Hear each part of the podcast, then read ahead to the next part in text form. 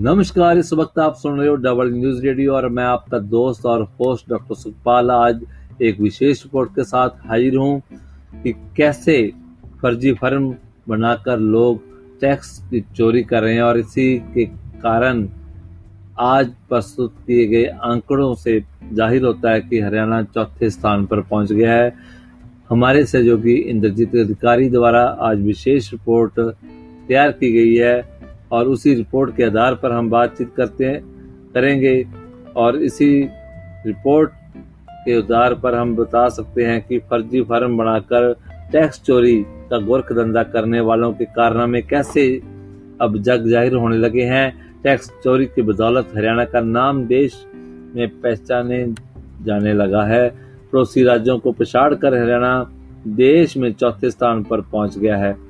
देश भर में एक जुलाई 2017 को जीएसटी लागू हुई थी और इस वर्ष अगस्त माह तक टैक्स चोरी के मामलों में 1708 मामले सामने आ चुके हैं जबकि दिल्ली इकतीस मामलों के, सता के साथ पहले स्थान पर है और महाराष्ट्र में 2540 और गुजरात में सत्रह सौ उनतालीस मामले इन तीन वर्षों में दर्ज किए गए हैं।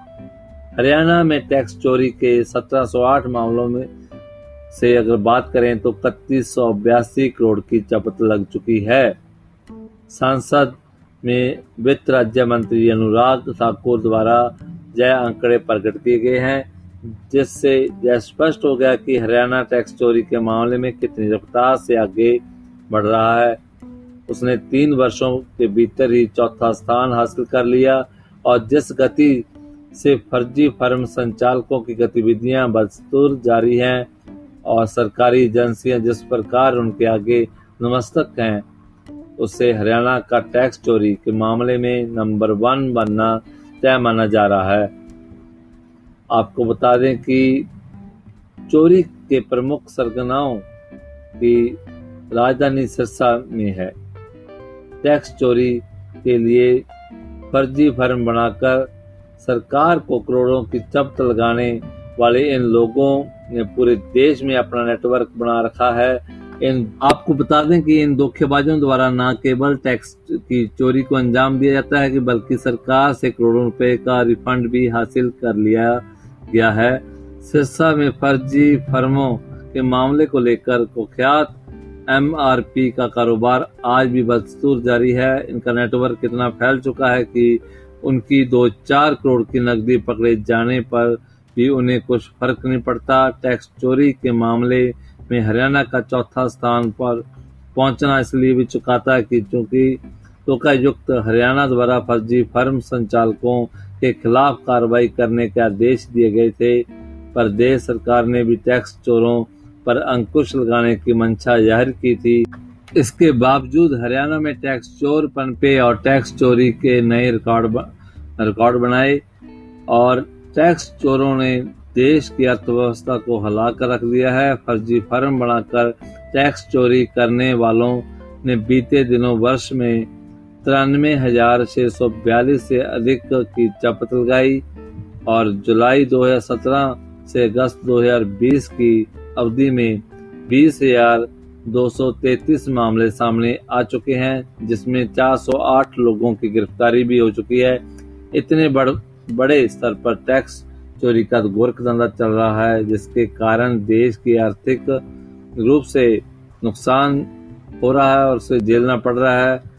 अगर हम बात करें कि लोकायुक्त हरियाणा द्वारा सर्वप्रथम टैक्स चोरों के खिलाफ एसआईटी का गठन किया गया था एसआईटी ने करोड़ों रुपए के घोटाले का भांडाफोड़ किया था।